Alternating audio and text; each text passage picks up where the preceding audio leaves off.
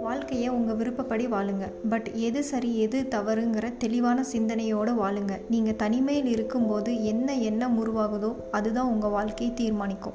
இது உங்கள் I personally Tamil நான் உங்கள் ரம்யா.